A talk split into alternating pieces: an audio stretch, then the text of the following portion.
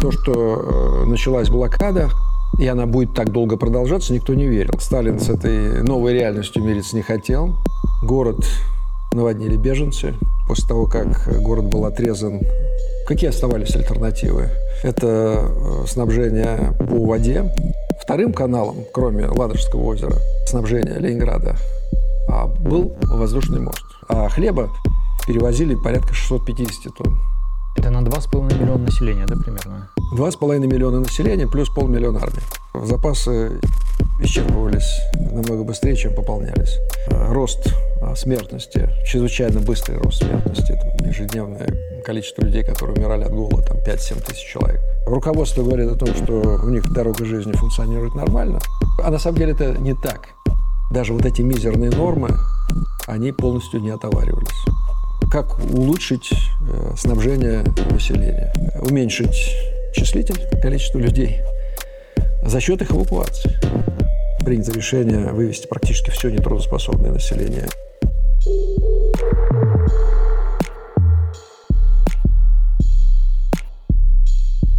Здравствуйте.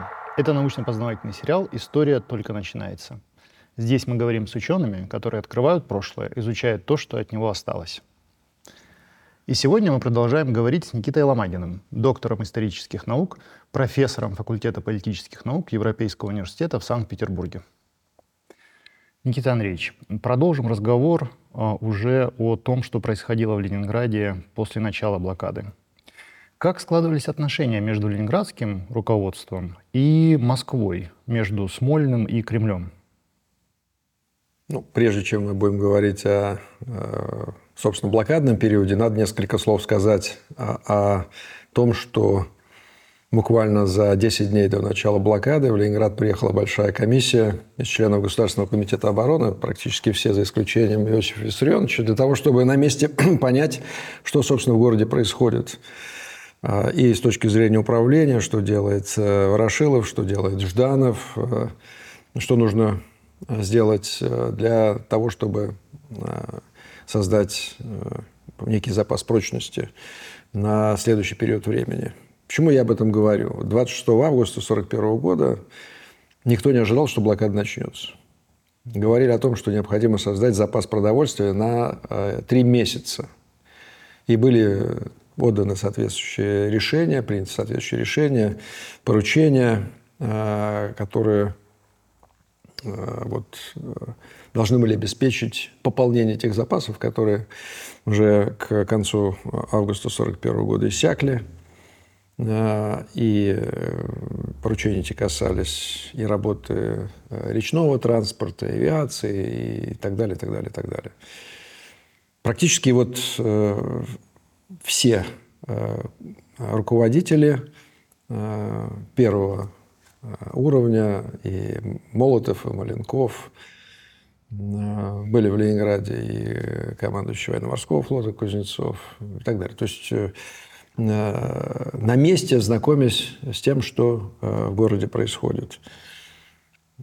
Поэтому, когда началась блокада 8 сентября, и когда Климент Ефремович Ворошилов командующий Ленинградским фронтом, отправил в Москву Сталину чрезвычайно лаконичную телеграмму, наверное, самую лаконичную, которую я видел. Шлиссельбург взят. Все, два слова. 8 сентября э, в то, что э, началась блокада, и она будет так долго продолжаться, никто не верил, потому что, естественно, э, Сталин с этой новой реальностью мириться не хотел. А, ленинградское руководство мириться не хотело. Стали предприниматься попытки с тем, чтобы Шлиссельбург вернуть. Были задействованы силы там, дивизии НКВД под командованием Донского, чтобы город э, взять. Но все эти попытки, весь героизм э, на земле, он не был поддержан э, с воздуха, поскольку немцы господствовали в воздухе, и Ворошилов доносил Сталину, что сил нашей авиации хватает только для того, чтобы защитить собственные аэродромы и немного прикрыть город. Понимаете? Э, и э, вот в этой ситуации, конечно же, масса вопросов возникала и с безопасностью самого Ленинграда, с будущим города, с намерением немцами, немцев продвигаться вперед. И никто же не знал об этом приказе 28 августа у нас. Впоследствии сложился миф о том, что разведка доложила точно. Разведка не знала. И Жуков, кстати говоря, получая многочисленные донесения, э, в том числе из Большого дома, с проспекта Володарского, писал, что вот эта информация не соответствует действительности. То есть события так быстро развивались на фронте, так быстро менялись, что информация, актуальная утром, она уже становилась э, неактуальной там, буквально через несколько часов. И с точки зрения э, нахождения войск противника, и с точки зрения тех сил и средств, э, которые были выявлены, э, там, артиллерийские точки и так далее. Э, и это все требовало принятия быстрого, быстрых решений. И одно стало понятным, что руководить Ленинградом, ленинградскими предприятиями через ту систему, которая существовала до войны и по-прежнему существовал в период войны через наркоматы и представительство наркоматов в Ленинграде уже невозможно. Что Ленинград стал городом-фронтом, и э, поставки раздельные гражданскому населению и э, защитникам э, города, собственно, частям Ленинградского фронта и Красноменно-Балтийского флота сепаратно, там, отдельными транспортами невозможно. Что надо вести все сюда, а уже здесь на месте в соответствии с существующими нормами распределять э, между военными и гражданскими. И, соответственно, между гражданскими тоже существовала иерархия потребления там, с э, карточками для рабочих ЭТР, э, иждивенцев, ну и детей. Я, на самом деле, этих карточек было намного больше, но основные категории я, я назвал. То есть э, отношения Москвы и Ленинграда, они перешли в плоскость вот таких прямых э, контактов, где очень много зависело от того, насколько э, четко, ясно ленинградское руководство будет докладывать о развитии ситуации в Москву, в генеральный штаб, оперативное управление, Василевскому генерал-майору там, или Шапошникову, начальнику генерального штаба. Ну и, соответственно, очень много зависело от непосредственных переговоров между Ждановым Ворошиловым и самим Сталиным. Сталин выражал крайнее раздражение по поводу того, что происходило в Ленинграде. Он считал, что те ресурсы, которыми обладал город, используются ненадлежащим образом, а, что город может оказаться идиотски глупо в немецких руках, и вся э, ленинградская армия, это, как мы уже говорили, это вместе с гарнизоном города, почти что полмиллиона человек, может оказаться в немецких руках. И э, проблема состояла в том, что на самом деле Москва не очень много могла сделать для города в то время, поскольку давление немцев на разных направлениях э, становилось все сильнее, и очень многое зависело от как бы мы сейчас сказали, от креативности местных руководителей, от их способности полагаться на местные ресурсы, создавать э, какие-то дополнительные возможности и решать и хозяйственные проблемы, и э, проблему военного управления. А как это делалось? Ну, вы понимаете, что а, конец августа, начало сентября, наверное, самое сложное с точки зрения организации управления. Город наводнили беженцы, а город наводнили солдаты отступающих частей Красной Армии, которые шли, как я уже говорил, с Прибалтики. И по донесениям а, военного коменданта города в середине сентября в Ленинграде задерживали от полутора до двух тысяч тех, кого называли дезертирами. Представляете, вот эти люди же, они же не просто вот так пришли и где-то стоят в сторонке. Они коммуницируют, они общаются, их видно. И э, сам внешний облик этих людей отнюдь не духоподъемный, скажем так. Да, это, безусловно, то, на что нужно реагировать, и реагировать достаточно жестко. И в этом смысле те действия, те решения, которые принимались ленинградским руководством и военным советом, и самое главное, командующим Георгием Константиновичем Шуком, носившие чрезвычайно жесткий характер по наведению порядка и дисциплины, они э, сыграли свою роль. И э, вот И фронт удалось стабилизировать, и э, вот эти настроения неопределенности, а, отчасти даже эвакуационные настроения в части руководства удалось преодолеть, а, и город э, обрел вновь обрел управляемость. Ведь, опять же, если мы посмотрим на записные книжки того же самого Жданова, который хранится в Центральном партийном архиве, в конце августа он записывал о том, что нужно приблизить все Кубаткина, начальник управления НКВД, для организации подпольной работы. То есть Жданов для себя не исключал вот, э, худшего сценария. А не исключали это для себя и сотрудники Центрального аппарата э, НКВД. Сюда был направлен Меркулов, э, который до этого был наркомом государственной безопасности, с тем, чтобы вместе членом военного совета Кузнецовым Алексеем Александровичем, вторым секретарем горкома партии, вот, подготовить план Д, план специальных мероприятий на случай вынужденного оставления города – но, еще раз, город э, постепенно э, превратился вот действительно э, в крепость. Главная проблема – это снабжение. И мы уже с вами говорили, что после того, как город был отрезан от основного ресурса железной дороги, снабжения по железной дороге, Какие оставались альтернативы? Это э, снабжение по воде. И, кстати говоря, снабжение по воде города рассматривалось э, госпланом еще до войны. И вот э, чрезвычайно примечательное было одно из совещаний, которое было проведено в Госплане, Государственной плановой комиссии весной 1941 года, если мне память не изменяет, где говорилось о том, что перевозку части грузов, ну, в, части, в частности, которые не относились к категории скоропортящихся, или ресурсов э, энергетических, типа угля, надо возить не осуществлять не железнодорожным транспортом, а водным путем, водным транспортом. Важное решение. В то время стали думать о логистике, стали думать о том, а, каким образом вот а, а, те бассейны рек, которые существовали рядом с Ленинградом, можно задействовать. И многие управленческие решения, которые были реализованы в период войны, они были продуманы еще до войны. Слава богу. Но не успели не построить ни пирсов, ни соответствующих служб. Это все делалось, что называется, с колес.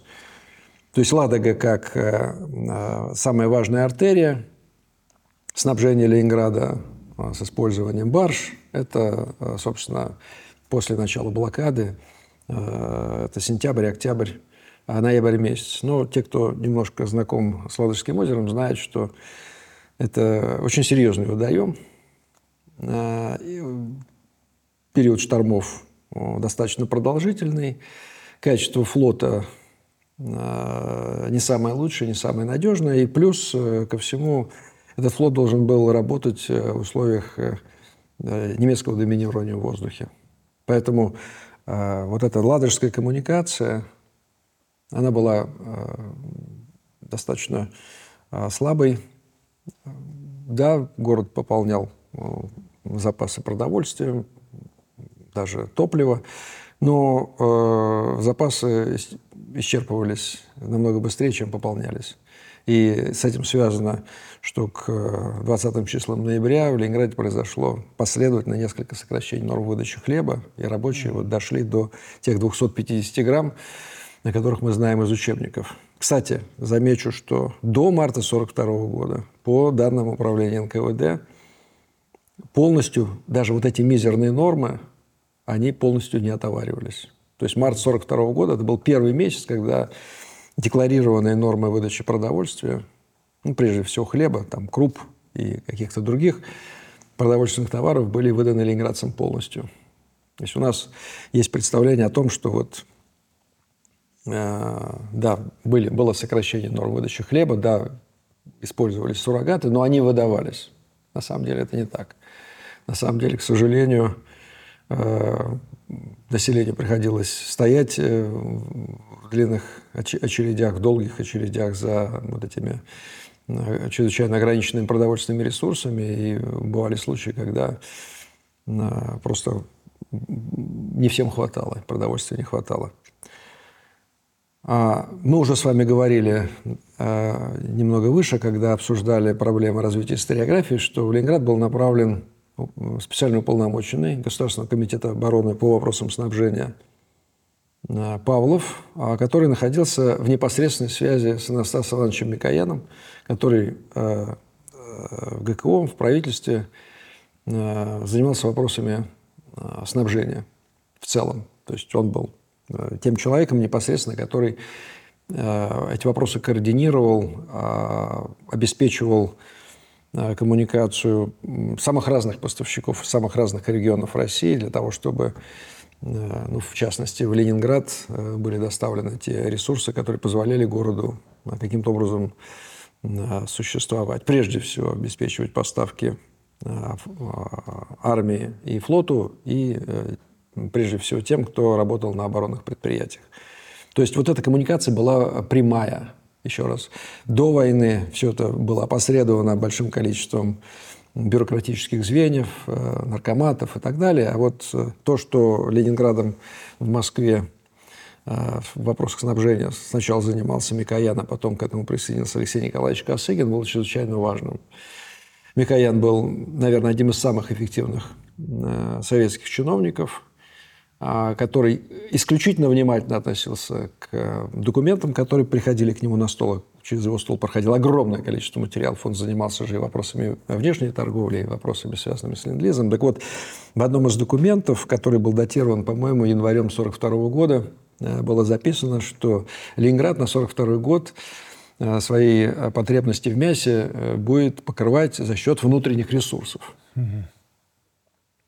А ну, какие внутренние ресурсы? Вот, вот, вот. Этот же вопрос был у Анастаса Ивановича, поскольку он знал вообще, чем Ленинград живет, знал, получал информацию, в том числе и о смертности колоссальной и так далее, знал, что вообще никаких ресурсов в местном городе нет. Он сказал, кого, какой чиновник э, в госплане э, вот эту фразу написал.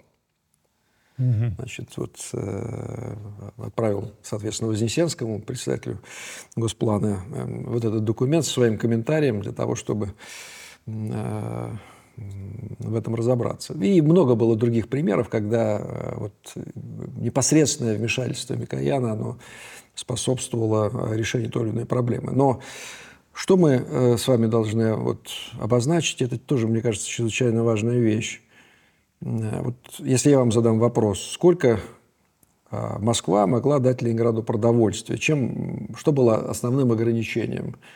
А, по выделению продовольствия в условиях чрезвычайно ограниченных ресурсов у войны. И вы скажете, это, наверное, те возможности, сколько ленинградцы могут перевести с одного берега Ладожского озера на другой, когда была установлена а, вот эта ледовая трасса, когда лед встал на Ладоге. Там, это конец ноября, декабрь 1941 года. И да, действительно, ленинградцы говорили о том, что дайте нам больше, дайте нам больше, нам не хватает. У нас э, действительно по сводкам, которые направлялись в Москву, в управление НКВД, мы видели э, рост а, смертности, чрезвычайно быстрый рост смертности, там, скажем, к концу декабря э, там, ежедневное количество людей, которые умирали от голода, там 5-7 тысяч человек. Просто колоссальные цифры. А это заниженная статистика официальная по январю 42 года, это 90 тысяч. На самом деле это было, на самом деле было больше. Это смертное время, да? Это смертное время, да, то, что как раз называют смертным временем. И, естественно, а, власть, представители власти в городе это прекрасно видели. Копии вот этих донесений управления НКВД а, шли не только в Москву, но и шли непосредственно в Смольный, э, Жданову, Кузнецова. Они это, с, этим, с этими материалами работали. Естественно, они просили больше. И вот э, как, что отвечал на просьбы Павлова Микоян? А сколько вы можете перевести? Мы вам дадим столько, сколько вы можете перевести. И, и, и какой вот э, бюрократический капкан был для ленинградского руководства? Сказать, что мы можем перевести много, правда? Угу. Много. И э, действительно пригласили или приглашали представителей э, руководства управления тылом, заместителя командующего, Э, и он докладывал, да, у нас достаточно много машин, мы можем перевести вот большие объемы продовольствия. Ну, Москве говорили хорошо, и эти ресурсы выделяли. Но при этом что происходило? Вторым каналом, кроме Ладожского озера, а, снабжения Ленинграда, а, был воздушный мост. Я думаю, что вы о нем слышали. Он существовал и до того, как э, стала функционировать э, дорога жизни по воздуху. И в Ленинград э, завозились необходимые ресурсы в ограниченном количестве. Из Ленинграда вывозились орудия для того, чтобы помогать москвичам бороться с наступающими э, немецкими частями, танками, противотанковые пушки, в частности, туда отправлялись в большом количестве. Жуков непосредственно звонил Жданову, Кузнецову и просил дать э, ему то, что в Ленинграде не нужно, потому что немцы остановили наступление, и, собственно, значение этих 45-ок, оно здесь э, было минимальным. Фронт стабилизировался. Не говоря о том, что значит, сначала мы победим немцев здесь, и мы вам поможем. Да? То есть поделитесь теми ресурсами ограниченными, которые Э, которые э, у вас есть. А, и вот эти самолеты э, стали играть достаточно большую роль после того, как немцам удалось взять Тихвин. А Тихвин – это чрезвычайно важная жизненная с точки зрения железнодорожного сообщения станция, потеряв которую транспортное плечо в Ленинград, если говорить о перевозке к Ладожскому озеру и потом через Ладожское озеро, увеличивалось там чуть ли не втрое. Можете себе представить, mm-hmm. там э, середина ноября 41 года, настоящая зима, и вам надо везти в Ленинград хлеб э, э, полуторками на расстояние в 300 километров. Сейчас-то Нелегко. Это сделать нелегко, да, с учетом качества дорог, машины, все 300 километров. Ну и совершенно понятно, что в тех условиях э, там, Государственный комитет обороны, по 9 ноября принял решение об организации воздушного моста, выделении 50 транспортных самолетов, там, пополам Дуглас и половина, половина э, наши транспортные самолеты, чтобы в Ленинград доставлять ежедневно 200 тонн высококалорийных продуктов. 200 тонн. А хлеба перевозили порядка 650 тонн по Ладожской трассе. Вот с тем, чтобы мы цифры знали. Это минимальная потребность для того, чтобы хоть как-то э, отоваривать те карточки, которые ленинградцы получали. Это на 2,5 миллиона населения, да, примерно? 2,5 миллиона населения плюс полмиллиона армии. Полмиллиона. 3, 3, да, 3 mm-hmm. миллиона человек. А, и э, вот в какой-то момент, в декабре месяце, вы говорите о том, что э, вы можете резко увеличить э, перевозку продовольствия автомобильным транспортом. Ну, тогда вам говорят, вам самолеты не нужны. Mm. И по большому счету, не советуюсь э, с ленинградским руководством, практически всю транспортную авиацию забирают с ленинградского направления. Есть для этого масса причин. Мы можем объяснить, почему это было сделано. Ну, для того, чтобы э, обеспечить безопасность вот этих воздушных перевозок, вам надо выделить, э, там, не знаю, ну, как минимум два полка истребительной авиации, mm-hmm. чтобы они защищали эти самолеты, которые там летят сначала там, в Вологду, потом из Вологды в Ленинград. Это отвлечение ресурсов, да, а в декабре, как мы с вами знаем, началось контрнаступление под Москвой, э, нужно двигаться там, на запад, у Сталина есть представление, что э, немцы дрогнули, что вот если мы предпримем какое-то сверхусилие, мы можем дожать, и для этого, конечно же, нужно э, иметь мобильность, увеличить мобильность. Эта мобильность обеспечивается при помощи использования транспортной авиации. Ее забирают на, на том фронте, где без перемен, да, никаких mm-hmm. основных событий не происходит, где э, руководство говорит о том, что у них дорога жизни функционирует нормально, и транспорта хватает. И транспорта. А на самом деле это не так. Угу. А на самом деле это не так. И потом начальник особого отдела Ленинградского фронта пишет э, Жданову специальное сообщение, где значит, призывает привлечь к уголовной ответственности вот, э, заместителя командующего фронтом за ну, там целый, целый список разного рода прегрешений, на его взгляд, и в том числе э, э, неверное информирование командования фронта о том, а какими ресурсами а, вот дорога жизни располагает с точки зрения транспортировки продовольственных ресурсов. Но самолетов-то уже нет. Самолетов-то уже нет. И, собственно, вот дальше э, ситуация со снабжением, она не улучшается, а ухудшается. И какое решение вот в этом таком трагическом блокадном уравнении?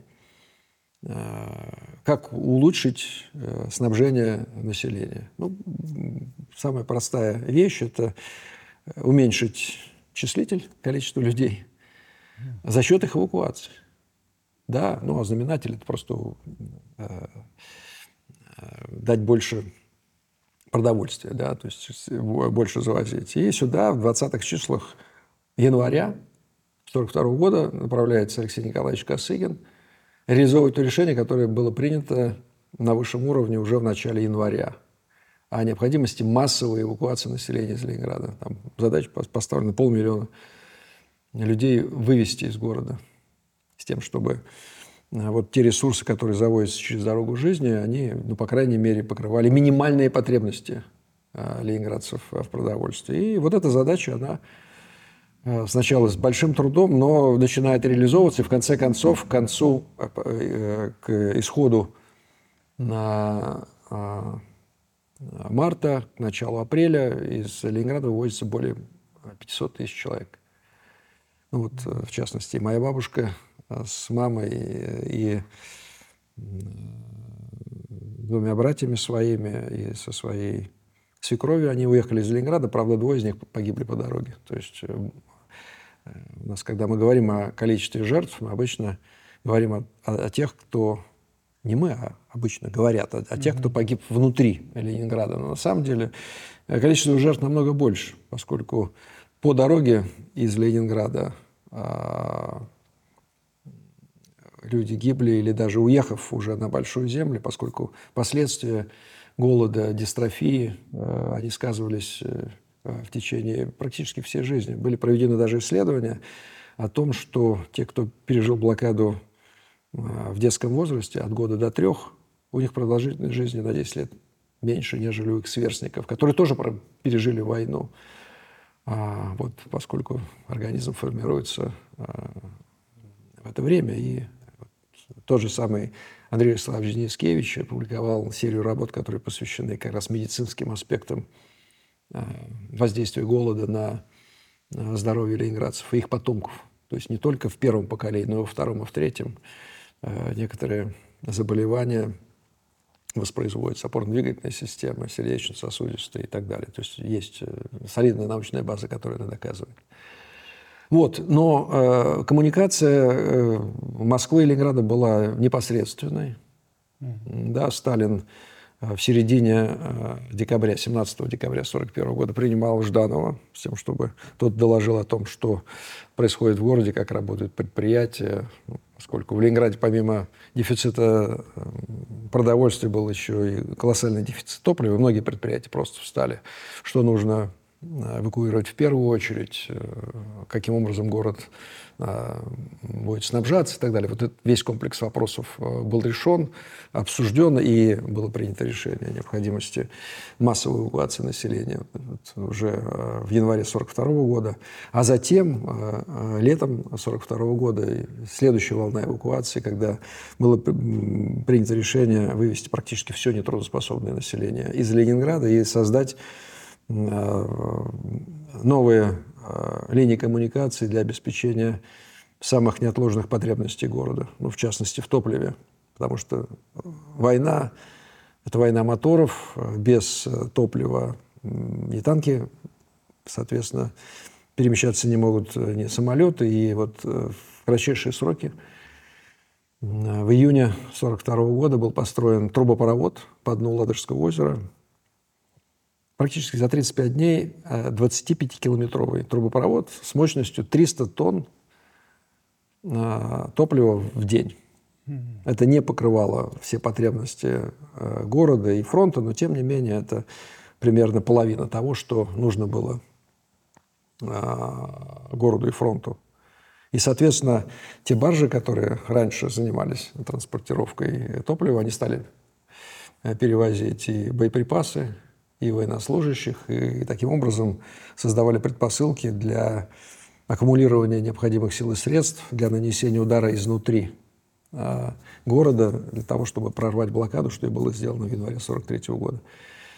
Кабель электрический был брошен. Много, много было всяких разных вещей сделано при помощи Москвы. И, безусловно, снабжение вот этого мегаполиса, 2,5 миллиона гражданских, плюс полумиллиона армии, как я говорю, оно не могло бы быть осуществлено без каждодневного контроля со стороны правительства. Это безусловная заслуга и Анастаса Ивановича Микояна, и Госплана, и наркомат путей сообщения, который возглавлял Каганович, ну и практически всех других служб. И, конечно же, тех регионов, которые делились практически последним для того, чтобы поддерживать Ленинград. Поскольку сбор ресурсов продовольственных происходил практически отовсюду. И вот э, в регионы донора, так мы их назовем, были направлены уполномоченные специальные, которые контролировали, что э, те контрольные цифры, которые спущены по предоставлению продовольствия, они будут полностью соответствовать э, поставкам э, в Ленинград. Никита Ильич, в одной из ваших книг, в сборнике документов э, «В тисках голода», есть целый раздел, который состоит из писем ленинградцев во власть, где люди просят помощи от власти, от государственных институтов, партийных руководителей. Как вообще ленинградцы переживали блокаду? Вот что мы можем говорить об массовых настроениях жителей города в период блокады? Ну, это два разных вопроса, как мы можем говорить о массовых настроениях, что у нас есть. Ну, историки скажут, что у нас есть э, сводки о настроениях, которые готовились разными институтами, в частности, э, партийными информаторами, начиная от предприятий учреждений, первичные материалы, самые интересные, самые ценные, где практически нет никаких купюр. Потом они идут в виде обобщения сводок э, с типичными высказываниями на уровне района, а в Ленинграде 15 районов, и дальше на уровне городской сводки это приобретает ну, форму такого компактного документа, который направляется уже в Центральный комитет э, для того, чтобы знать, что в городе в целом происходит. Вот это один массив. Второй э, источник – это сводки управления НКВД о настроениях, как правило, который отражает тот спектр, а, который касается а, всего того, что связано с негативными настроениями, mm-hmm. которые не соответствуют ожиданиям, где выражаются какие-то сомнения, критика действий власти и так далее. Вот. Ну и есть э, материалы военной цензуры. Ленинградцы писали, писали очень много писем в условиях войны, все об этом знали, это было э, известно э, всем. Э, работала военная цензура, которая эти письма читала, работники, которые эти письма читали, ну и составляли на основании этих писем тоже сводки о наиболее атипичных настроениях, причем сводки очень квалифицированные. Речь шла о том, что как бы выдернуть из контекста какую-то фразу не разрешалось, нужно было вот какую-то сомнительную фразу поставить э, в контекст абзаца или параграфа, и таким образом мы могли, читающий этот документ, понять, что же автор письма имел в виду. Вот. Это, вот этот источник, по крайней мере, мне позволил говорить о, об основных, так сказать, тенденциях в развитии настроений – и там, определять совершенно понятные корреляции между уровнем снабжения, положением на фронте и э, настроением. Ну, скажем, наиболее тяжелый по материалам военной цензуры период с точки зрения настроения, когда 20% писем было задержано, это был январь 42 года. В феврале там уже 18%, а, в марте еще чуть меньше. Но это не значит, что все остальные были абсолютно довольны. Но вот это те а, письма, которые а, люди писали своим близким или своим товарищам. Я, в данном случае не говорим о письмах во власти, а угу. этот сюжет отдельно попытаюсь э, каким-то образом представить. Дальше у нас есть с вами дневники, которые до нас дошли. Э, в принципе, Вот, э, книжка Алексис Перри, которая называется «Война изнутри», «War from Within», она основана на 125 дневниках ленинградцев. Книжка Сергея Викторовича Ярова «Блокадная этика», она основана если мне память не изменяет, на 100 дневниках ленинградцев. То есть дневники есть, это чрезвычайно важно, когда ты видишь э, представителей совершенно разных слоев общества, разного возраста, разной политической ориентации. Э, вот их представление о том, что такое война, а, что такое блокадная повседневность, э, каковы стратегии выживания в условиях дефицита всего и вся и так далее. И вот это все вместе взятое, вот эта совокупность этих источников позволяет нам ну, вот, выделять какие-то основные этапы в развитии настроений. Естественно, это все агрегировано, это достаточно большое упрощение, когда мы там говорим о том, что вот был период патриотического подъема, mm-hmm. потом это начало войны, когда действительно население а, массово записывалось э, народное ополчение или шло в военкоматы, ожидая призыва. Я могу сказать, что э, специальные сообщения Центрального аппарата органов госбезопасности изобилуют э, удивлением, что даже те, кто находился на учете, как антисоветские элементы, в условиях начала войны э, проявляли себя крайне патриотически пришли записываться. Да, они пришли, да, да, да. То есть это был, это был абсолютно а, такой общий порыв. А, и он сохранялся там в течение, наверное, двух, а, недель. И благодаря этому основные мобилизационные мероприятия были реализованы чуть в полном объеме. Да, конечно же, э, 200-тысячную армию народного ополчения создать не удалось, но не потому, что желающих э, не хватало, а потому что были другие задачи, которые ленинградские рабочие должны были решать. Но, тем не менее, крупнейшая армия народного ополчения, 150 тысяч, она в Ленинграде была создана.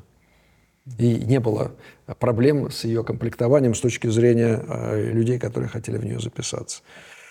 Не было проблем э, с мобилизацией людей на создание оборонительных сооружений, в частности, вот этого Лужского оборонительного э, рубежа практически.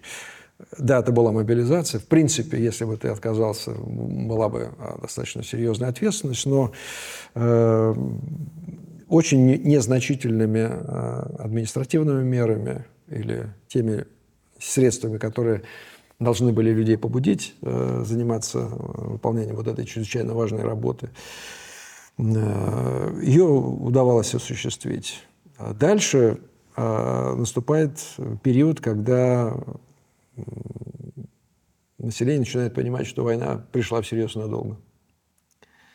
А, когда а, вот те ожидания, связанные с тем, что врага мы будем бить на чужой территории, Красная Армия сильная, что а, практически 25 лет мы строили эту Красную Армию для того, чтобы побеждать, она успеха добиться не может. И война все больше и больше приближается а, к самому городу. Да, когда в городе мы видим а, поток беженцев и, опять же, красноармейцев, которые приносят а, негативное настроение, слухи. И несмотря на то, что есть указ Верховного Совета об ответственности за распространение ложных слухов, которые вызывают тревогу среди населения, там до пяти лет лишения свободы. Тем не менее, слухи, они распространяются, распространяются достаточно быстро. Вот есть такая известная книжка а, Леонида Владимировича Пинкевича «Люди жили слухами», которая как раз посвящена описанию настроений в Ленинграде в период блокады. Действительно, Э, с одной стороны, мы, есть центральная цензура, которая запрещает о многих вещах опасных говорить, ну, о поражениях в частности, или об отступлении, или какой-то конкретики. Э, а с другой стороны, есть носители каких-то вот настроений, свидетели каких-то событий, люди, которые пришли с Запада, которые видели там немцев, там, чудом избежали пленения, ушли от них, и они вот эти все свои эмоции привносят, и совокупно они, конечно, создают э, чрезвычайно серьезную угрозу.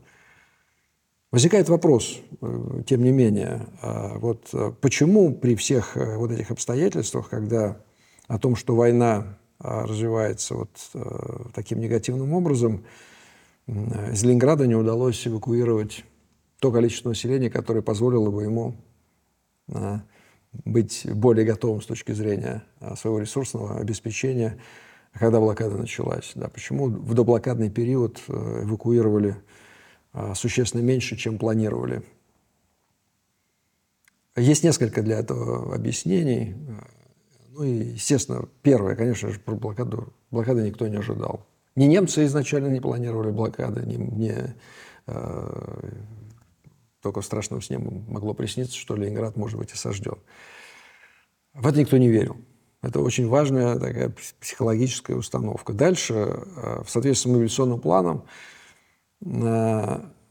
Совет по эвакуации сформировал очередность вывоза из Ленинграда предприятий и учреждений с персоналом. Ведь не просто же завод уезжает, это вот станки погрузили, погрузили э, оборудование, и все, и это куда-то уехало, и там на этих станках кто-то будет работать. Нет. С этими станками, оборудованием уезжают рабочий инженер-технический персонал. Вот. Завод – это единое целое. Это люди и это оборудование.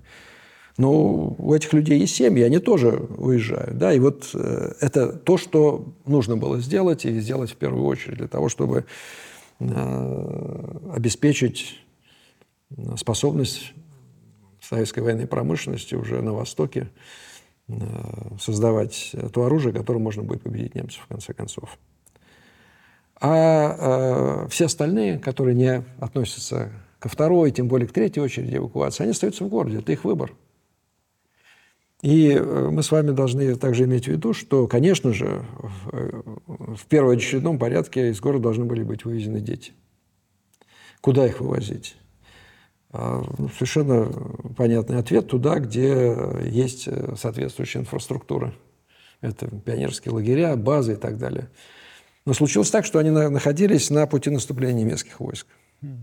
Но никто же не знал, там, тогда, когда решение принималось и начали его реализовывать в конце июня, в начале июля, что вот эти два потока, они э, будут идти друг навстречу другу. Ну и, конечно же, опять же, ограниченность наших коммуникаций, железнодорожных коммуникаций, приоритет дается железнодорожным составом, который перевозит войска. А детские эшелоны, эшелоны с эвакуированными, они стоят на э, железнодорожных узлах в ожидании, когда э, возникнет возможность, какое-то окно для того, чтобы э, ему двигаться в эвакуацию. Несколько бомбовых ударов по этим узлам, гибнут дети, матери, которые не хотели или сомневались, или у которых были предчувствия, у матерей всегда есть предчувствия, они всегда вот, э, что-то предполагают. Кстати говоря, это интересная вещь. В Ленинграде слухи о том, что дети оказались в беде, распространились намного раньше, нежели вот, это, э, вот эти э, трагические события, связанные с эвакуированными детьми, имели место. Они бросаются спасать своих детей, они их возвращают – Хотя им запрещено ехать, им не разрешают ехать. Это нарушение э, трудового законодательства. Они являются мобилизованными, они прикреплены к предприятиям, они должны выполнять план. Тем не менее, они едут, забирают детей и принимают для себя решение, что они никуда не поедут. Потому что если первый раз это не удалось сделать, то там все последующие призывы э, эвакуироваться, они э, ни к чему хорошему не приведут. Ну и если, так сказать, вот вещи называть своими именами, окно возможностей для эвакуации, а, оно, окно закрылось, наверное, 20 августа. Попков обращается в Москву, это председатель Ленгоросполкома, ответственный за эвакуацию, где а, просит изменить порядок эвакуации из Ленинграда, поскольку все станции э, как бы затоварены.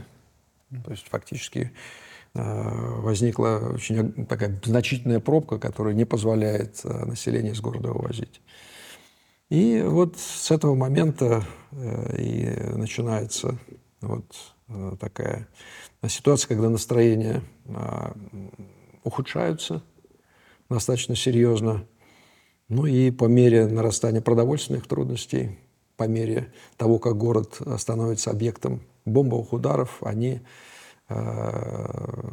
становятся все хуже и хуже. Ну а дальше, уже с, наверное, с начала ноября, фиксируются настроения, которые отражают и нехватку продовольствия. То есть вот совокупность э, разных факторов, военных неудач, холода, обстрелов, бомбежек, беззащитности и голода, да, вот, вот это все вместе взято и в конце разрушения э, социальной инфраструктуры, э, централизованного водоснабжения и транспорта, поскольку не было электричества и фактически транспорт перестал работать, это все вместе взятое негативным образом воздействовало на настроение населения. Но, тем не менее, горожане вот это уже общее место а, проявляли чрезвычайную стойкость, терпение. И возникает вопрос, почему так? Да, чем это объясняется, вот это нечеловеческое терпение и сохранение высокой степени лояльности к руководству города в этих условиях? Э, речь шла об Отечественной войне. Советский Союз явился жертвой нападения, а нацистской Германии а, это первая вещь. Война носила справедливый характер. А, город очень быстро превратился в город-фронт. Огромное количество ленинградцев, мужчин были мобилизованы или ушли в ополчение. Там порядка 300 с лишним тысяч человек. И единство женщин, матерей, жен, сестер там со своими близкими – а, вот создавала определенную атмосферу взаимной борьбы. То есть э, некоторые ленинградки писали в своих дневниках, что женщины не уезжают, потому что они не хотят предать своих мужей. А, достаточно быстро стало понятно, что а, судьба Ленинграда может позитивно решиться только лишь э, продолжением борьбы.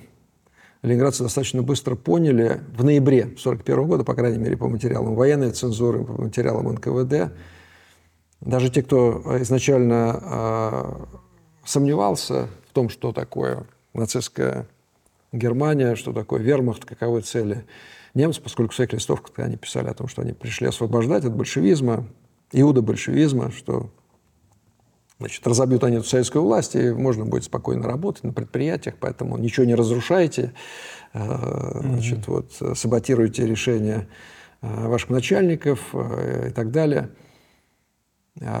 Ленинградцы поняли, что немцы город, а, брать не собираются, б, подвергают его варварским бомбардировкам и обстрелам,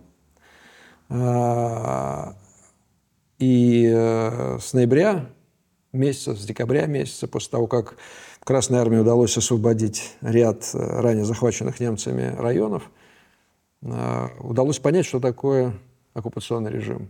Mm-hmm. Да, что, в принципе, э, никакие они не освободители, а по большому счету реализуют в полном объеме вот, свои представления о расовом превосходстве Э, немцев над э, всеми, прежде всего, славянами, я уже не говоря про евреев и цыган. Те, кто остался по собственному выбору в Пушкине, ожидая прихода немцев, в частности, Лидия Осипова, она оставила очень интересный дневник, который хранится э, в рукописном отделе Гуверовского института войны, мира и революции в Стэнфорде. Вот я его нашел в 92 году. И вот она пишет, что вот она со своим мужем разумником осталась в Пушкине, ожидая, что вот немцы, как носители культуры, придут и значит, вот будет э, совершенно другая власть, э, другие отношения. Э, такое прозрение наступило э, после того, как она стала свидетельницей казни, массовой казни в Пушкине евреев – и э, партактива, немного было партийных, но в основном немцы казнили евреев. Вот буквально через день-два после того, как они пришли, после того, как они смогли идентифицировать вот эту часть э, э населения города. Вот, одно из предложений, которое вот записано в дневник, я, естественно, не претендую на цитату, что, в принципе, нацисты оказались еще хуже, по ее представлению, чем большевики, которые боролись, боролись со своими политическими преступниками. Они просто вот физически уничтожают тех, кого назвали своими врагами. И вот это а, прозрение, оно пришло, но оно, в частности для нее оно было достаточно поздним. Она там сотрудничала с немцами, работала в пропаганде, потом эвакуировалась, в конце концов э, уехала в Западную Германию. Но, тем не менее, вот, вот это понимание того, что освобождение может быть достигнуто только лишь а, борьбой, а, вот это стало доминирующим, по крайней мере, для той части населения, которая была способна вот на такую рефлексию. Были ли какие-то, не знаю, попытки а, организованного протеста, да, почему об этом можем говорить? Потому что Ленинград на самом деле и Петроград, они очень интересны с точки зрения сравнения поведения населения в условиях двух кризисов. Да, мы помним Первую мировую войну, которая завершилась двумя революциями в Петрограде, свержением, отречением, э, соответственно, э, Николая, февральской революции, а потом и Октябрьской революции. Э, и в условиях Петрограда 2017 года, ну, конечно же, мы можем говорить о том, что народ устал, настроения были э, достаточно негативными. Люди хотели мира, устали от войны. Э, но мы помним, что там началось, если говорить о э, ходе событий, с хлебных бунтов, женских бунтов в значительной степени, которые вот способствовали развитию вот этой революционной ситуации. Конечно, в Ленинграде ничего этого не было. То есть э, система политического контроля э, была таковой, что э, никаких организованных оппозиционных настроений до войны уже не существовало. Это вот э, вещь, э, которая является безусловной. Если, скажем, в 17 году там было около 70 политических партий, то здесь никаких политических оппонентов и близко не было. Да? А секретно-политическое отдел органов государственной безопасности, они фактически а, оккупировали какие-либо а, возможности организованного выступления. Но что надо иметь в виду? Когда началась война, когда начался голод, вот органы НКВД фиксировали рост негативных настроений не среди подучетного элемента – ну, те, которые когда-то принадлежали к бывшим эксплуататорским классам, mm-hmm. но э, никоим образом себя не, не проявляли, и поэтому их не трогали, но они находились на учете. Или те, кто выступал когда-либо в поддержку Троцкого, либо кто-либо э, принадлежал каким-то другим небольшевистским политическим партиям. Там было более 30 э, категорий учета, по которым органы НКВД контролировали население. Негативное настроение стали высказывать обычные ленинградцы. Обычные, которые ни на каких учетах не стояли. Которые вот просто э, говорили о том, что власть нас сейчас защитить не может. А доминирующая, э, скажем, часть нашей политической культуры в то время был патернализм представление о том, что мы все отдаем, все, что можем, все наши силы во благо страны, а страна нас обеспечивает, обеспечивает нам безопасность, ну уж, по крайней мере, обеспечивает нас э, самым необходимым, защищает нас от внешнего врага и дает нам хлеб. И ни того, ни другого э, в полной мере э, ленинградцы получить не могли. И тут, конечно же, вот, возникает масса вопросов, связанных с тем, о чем вы меня спросили. Вот, что лежит вот, в основе а, вот этого а, терпения. Ну, прежде всего, конечно, патриотизм, понимание справедливого характера войны, ответственность за собственных мужей или за тех людей, э, близких, которые а, воюют на фронте.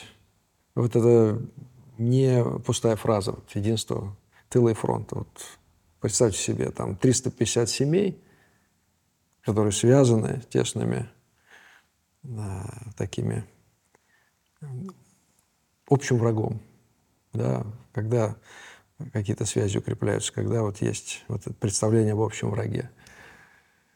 А дальше, безусловно, это возможность себе, себя каким-то образом проявлять и, ре, и реализовывать. Все-таки в значительной степени э, ленинградцы, даже те, кто относился к категории иждивенцев, они пытались участвовать э, в решении тех или иных задач, которые были связаны с обороной города.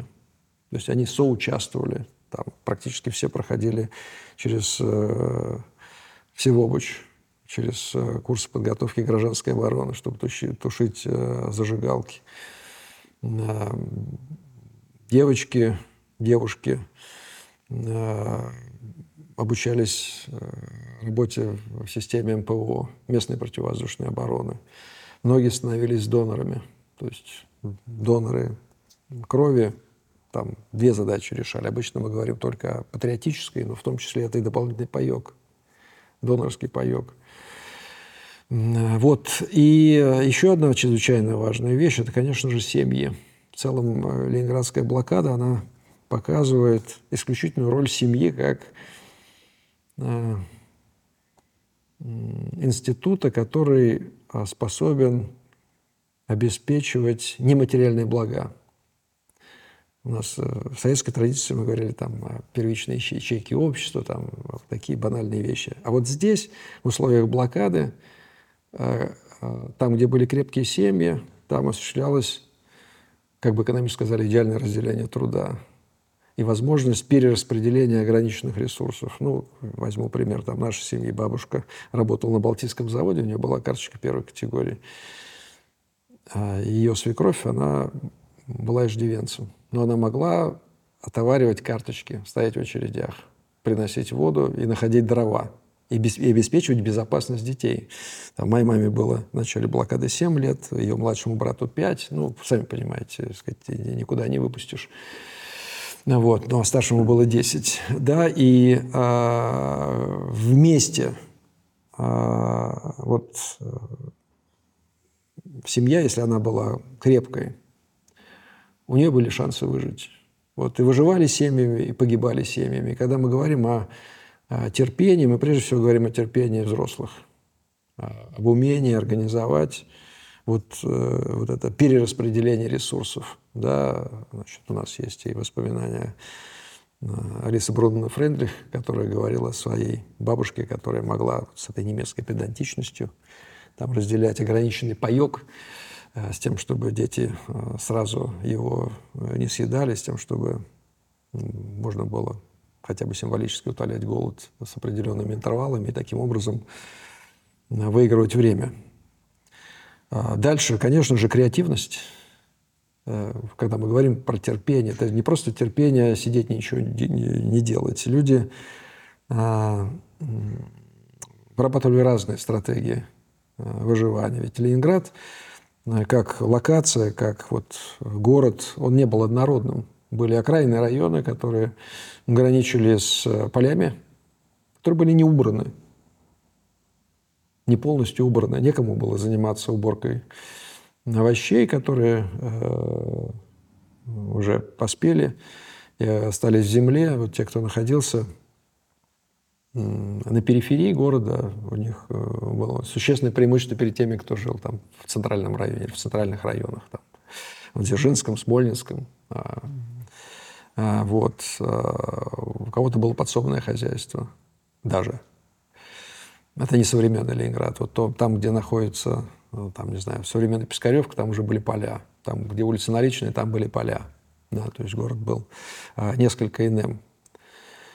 А, вот. Ну и э, то, что в городе находились военные, которые получали существенно больше, а, нежели горожане, но у которых всегда была проблема с махоркой, с табаком, а по карточкам взрослым ленинградцам давали табак – создавала предпосылки для развития обмена, черного рынка и так далее. Это большая тема, я думаю, что сегодня мы с вами ее обсудить не сможем, но э, терпение э, это не пассивность, это, э, это, конечно же, чрезвычайно важное качество. Э, но когда ты понимаешь, что э, ты можешь полагаться только на себя. А в крайнем случае ты можешь написать письмо. Вы задали вопросы про письма ленинградцев во власть. А, письмо во власть – это, наверное, последнее, а, на что ленинградцы решались, поскольку а, достоинство и гордость не позволяло раньше этого сделать. Вот, скажем, в семье известного специалиста по Петру Первому, который был одним из немногих, кто разбирался в почерке Воскресенского, умерли уже ну, практически, да, практически все. Он остался с женой, и, по-моему, была у него больная дочь. Прежде чем он обратился к Попкову с просьбой оказать им а, какую-то продовольственную помощь, а, в противном случае, вот он рассказал о себе, что вот он занимается тем-то, тем-то, и побеспокоиться о его библиотеке уникальной, в которой находились там исключительные а, по значимости редкости книги. Да, люди писали э, фактически, исповедуясь о том, почему они значимы, почему надо помочь, в чем их э,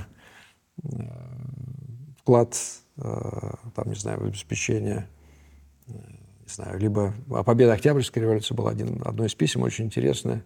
Человек, который участвовал в свержении или в аресте Временного правительства, mm-hmm. такого Гордона, который говорил о том, что вот, вот если немцы придут, в город, то первым, кого они повесят, они повесят меня. Вот. И поэтому вы, ребята, должны воспринимать меня как человека, который является одним из символов власти. А дальше он пишет, что а, вот это мое письмо вам, оно будет доступно историкам. Они его потом прочитают, и потому что вы сделали, они будут судить о вас, как вы относитесь к тем, кто обеспечил победу Октябрьской революции. И, естественно, письмо чрезвычайно неудобное. И письмо Воскресенского э, Попкову, поскольку совершенно недавно там вышел э, роман Алексея Толстого «Петр I», Бог его знает. Вот не поможешь э, этому Воскресенскому, что будет дальше? На самом деле э, Попков организует специальную комиссию – из представителей Горано для того, чтобы прийти э, домой к этому учителю и выяснить, является ли он тем, за кого себя выдает. Эта комиссия говорит, да, он является. Тот самый. И, да, он, он тот самый, ему надо помочь. Ну и таких писем достаточно много. Э, эти письма идут, они разные. Есть коллективные письма от женщин, э, вот, которые боятся, что если это будет письмо индивидуальное, то могут быть какие-то последствия негативные, особенно когда речь идет о высказывании каких-то критических а, а, настроений. Было очень интересное письмо, которое написала родственница а, наркома вооружений Устинова Дмитрия Федоровича. Я думаю, что те, кто знаком с советской историей, помнят министра обороны, маршал Советского Союза, члена Политбюро Дмитрия Федоровича Устинова.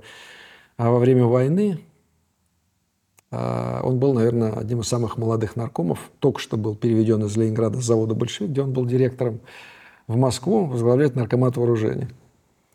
И э, вот, собственно, у него был брат, и жена брата э, вот в это смертное время, о котором мы с вами говорили, пишет письмо Жданову, э, говоря об одной из самых больших несправедливостей с точки зрения распределения ресурсов, которое было в Ленинграде. Э, детские карточки и привилегированный статус с точки зрения продовольственного обеспечения э, предоставлялся э, ребятам в возрасте до 12 лет включительно. И она ставит вопрос, а кто важен более в условиях войны и будущего восстановления? Те, кому сейчас 2-3 или те, кому сейчас 13-14? Кто встанет к станку завтра?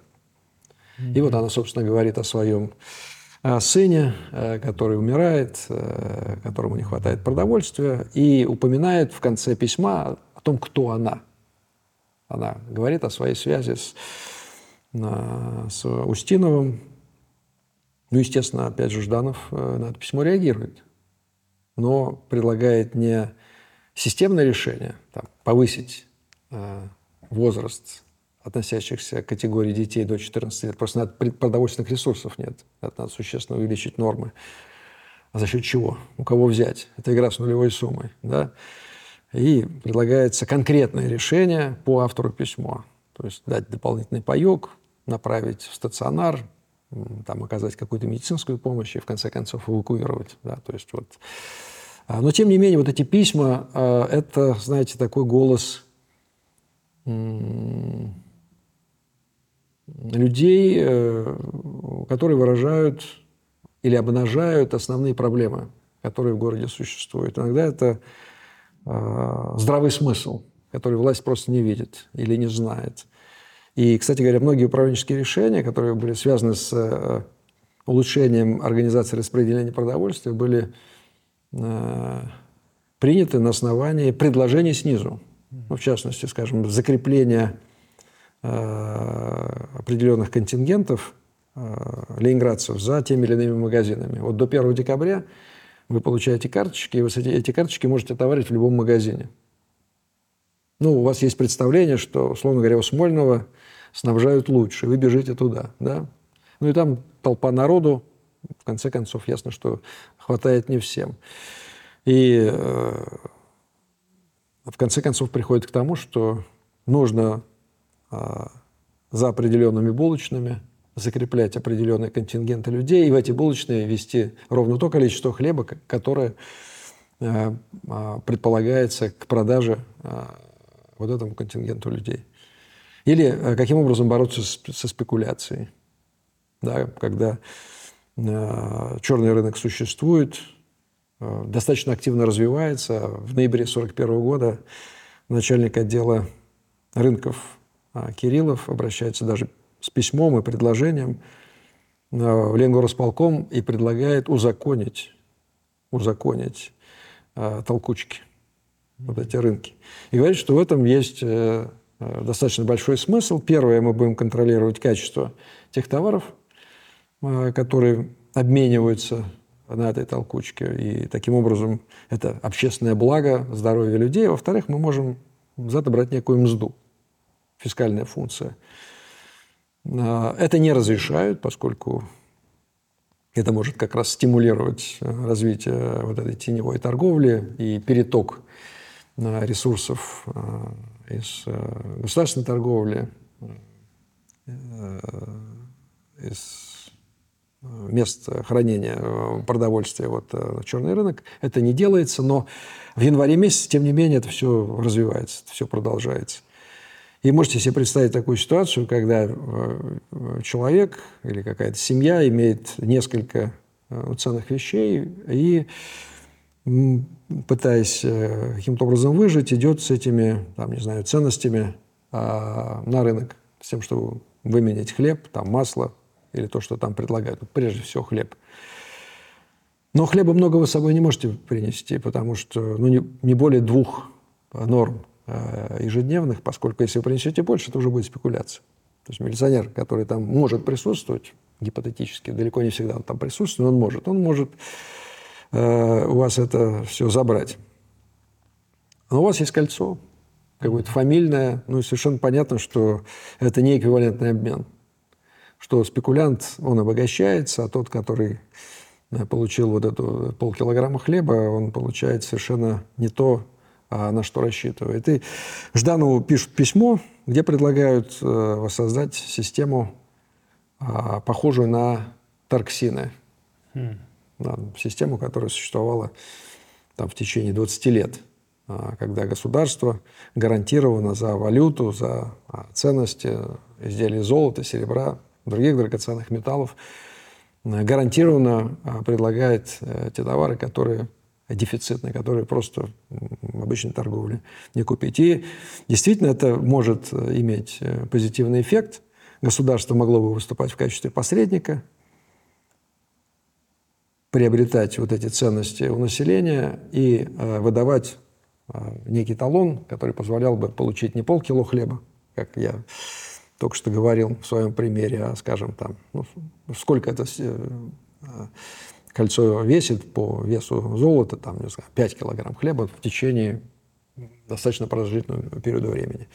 И со спекуляцией бы покончили, и государство бы осталось в выигрыше. Жданов предлагает соответствующим подразделениям Смольного и Ленгросполкома выяснить, действительно ли таково положение с черным рынком. Создается опять комиссия, комиссия говорит «да», спекуляция процветает, надо что-то делать к августу 42 года. То есть по прошествии, там, не знаю, уже 5-6 месяцев принимается, готовится управленческое решение о том, что необходимо создать два таких специальных магазина, создается тарификация а, того, насколько будет приобретаться у населения тот или иной драгметалл а, и так далее. Создается инструкция о том, каким образом а, работать с этим контингентом, но а, в связи с тем, что из города эвакуировано уже еще порядка 300 тысяч человек, острота проблем с снабжением уходит. Но, тем не менее, вот эти а, сигналы снизу, они всегда а, поощряли власть э, к принятию а, рациональных решений. И множество примеров. А еще одно письмо было написано еще в ноябре 1941 года с предложением в связи с тем, что произошло последнее вот это сокращение норм выдачи хлеба, Э, создавать собственную продовольственную базу в Ленинграде и выращивать овощи в теплицах. Э, предложение э, одного доцента из Аграрного института, сельскохозяйственного института, прошу прощения, и сотрудника планового отдела Ленгорсполкома, где говорится о том, что у нас есть территории, у нас есть вот площади, которые не используются – а, и при наличии, если были бы достаточно энергоресурсы в условиях стабильности фронта, можно было бы, в принципе, э, и в тех условиях в то время заниматься выращиванием овощей. Что было сделано весной и летом 42 года? Вот эти огороды. Ну, а когда э, Ленинград в огород превратился. Так это, это, это, же, это же идея, она была высказана намного раньше. Угу. Или то, каким образом э, осуществлять ловлю рыбы и так далее. Много э, идей, связанных э, вот с, с этими стратегиями выживания, оно шло снизу. Это не просто крик о помощи. Да, значительная часть писем во власть – это крик о помощи. А, но и достаточно многие э, ленинградцы высказывали очень серьезные, взвешенные предложения по поводу того, каким образом оптимизировать систему распределения ограниченных ресурсов, как э, обеспечить превращение этих ресурсов, как бороться со спекуляцией, а, ну и так далее. То есть э, письма во власть – это отдельная, серьезная, интересная тема коммуникации. И власть очень много идей заимствовала у, у ленинградцев. Никита Андреевич, еще один вопрос. Что еще предстоит изучить в истории обороны и блокады Ленинграда? Вот какие направления вам кажутся наиболее актуальными сегодня? Ну, ну, направлений много. А, ну, в частности, мы уже общее место. Ленинград – это научный центр. А, не только культурный, промышленный, научный центр. Вот а, рационализаторская деятельность по оборонной тематике в условиях дефицита всего и вся, в условиях эвакуации львиной доли оборонных предприятий, когда городу надо себя снабжать боеприпасами.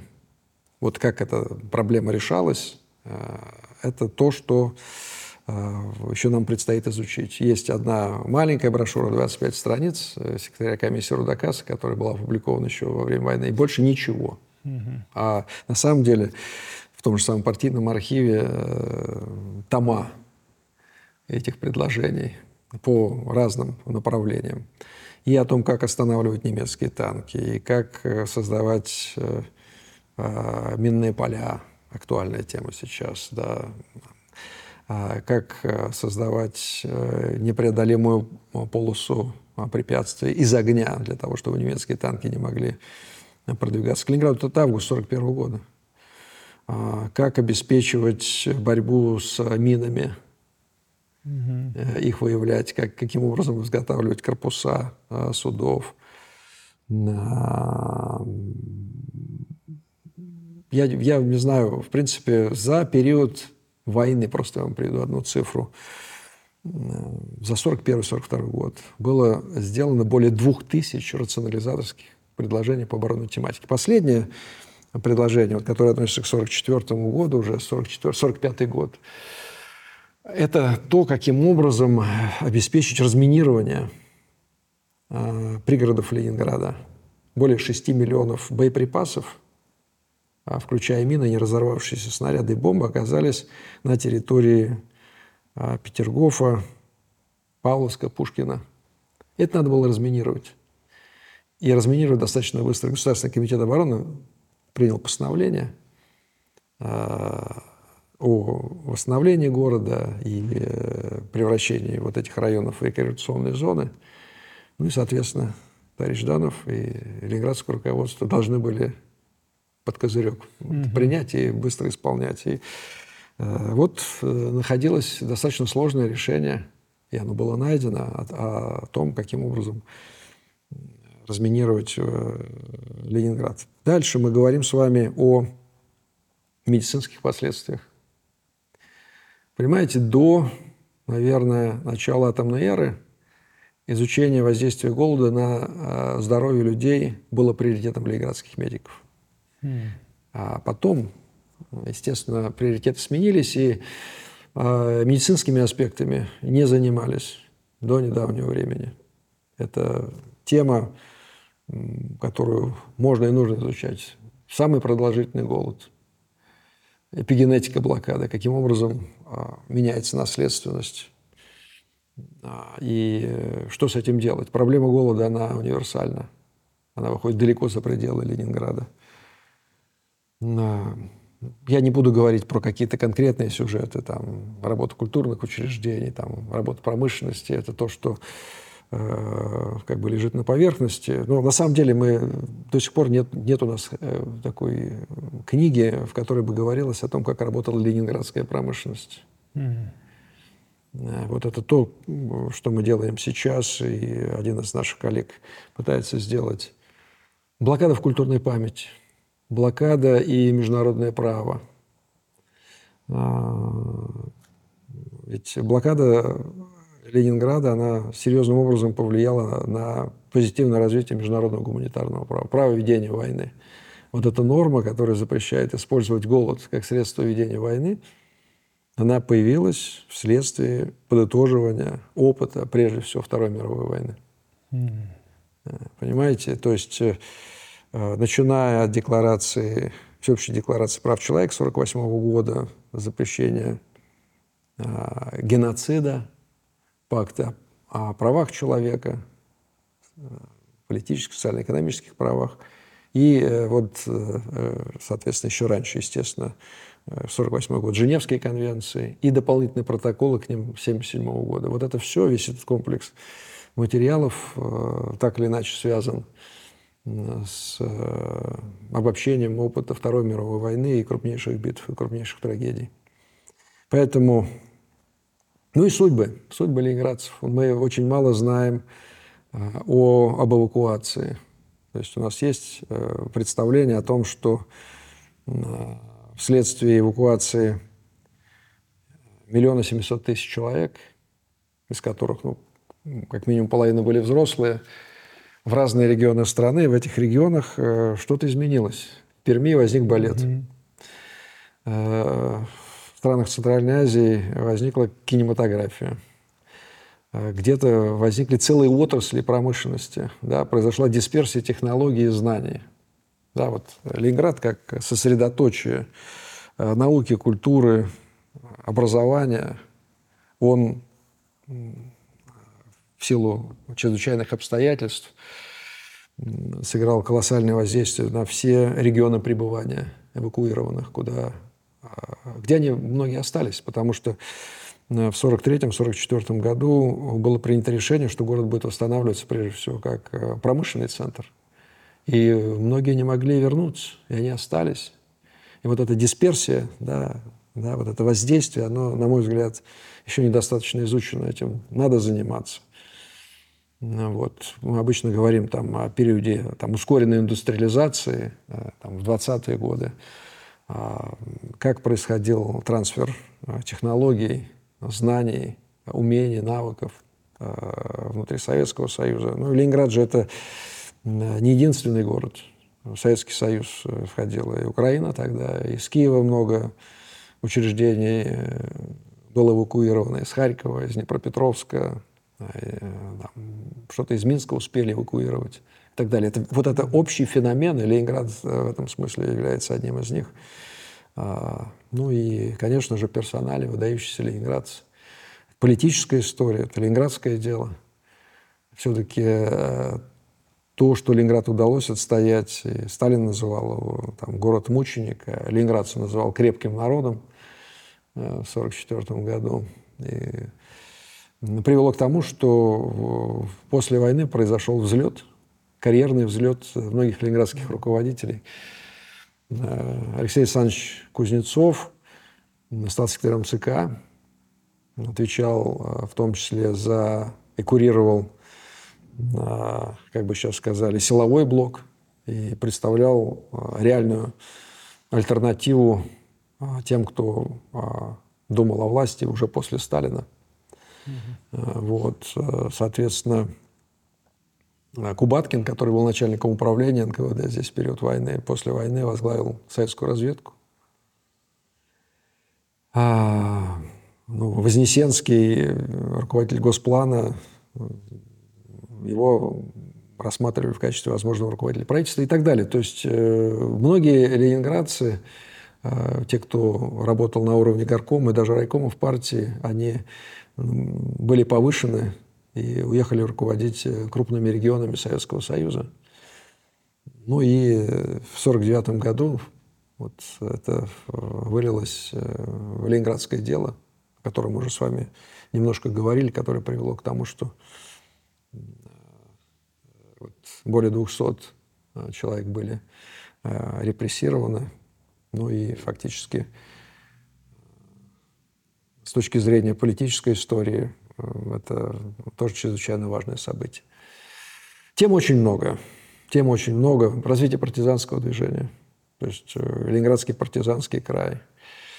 Это то, что происходило на оккупированной территории. Самый продолжительный период оккупации угу. был здесь. И как это все трансформировалось в поведении людей уже после войны.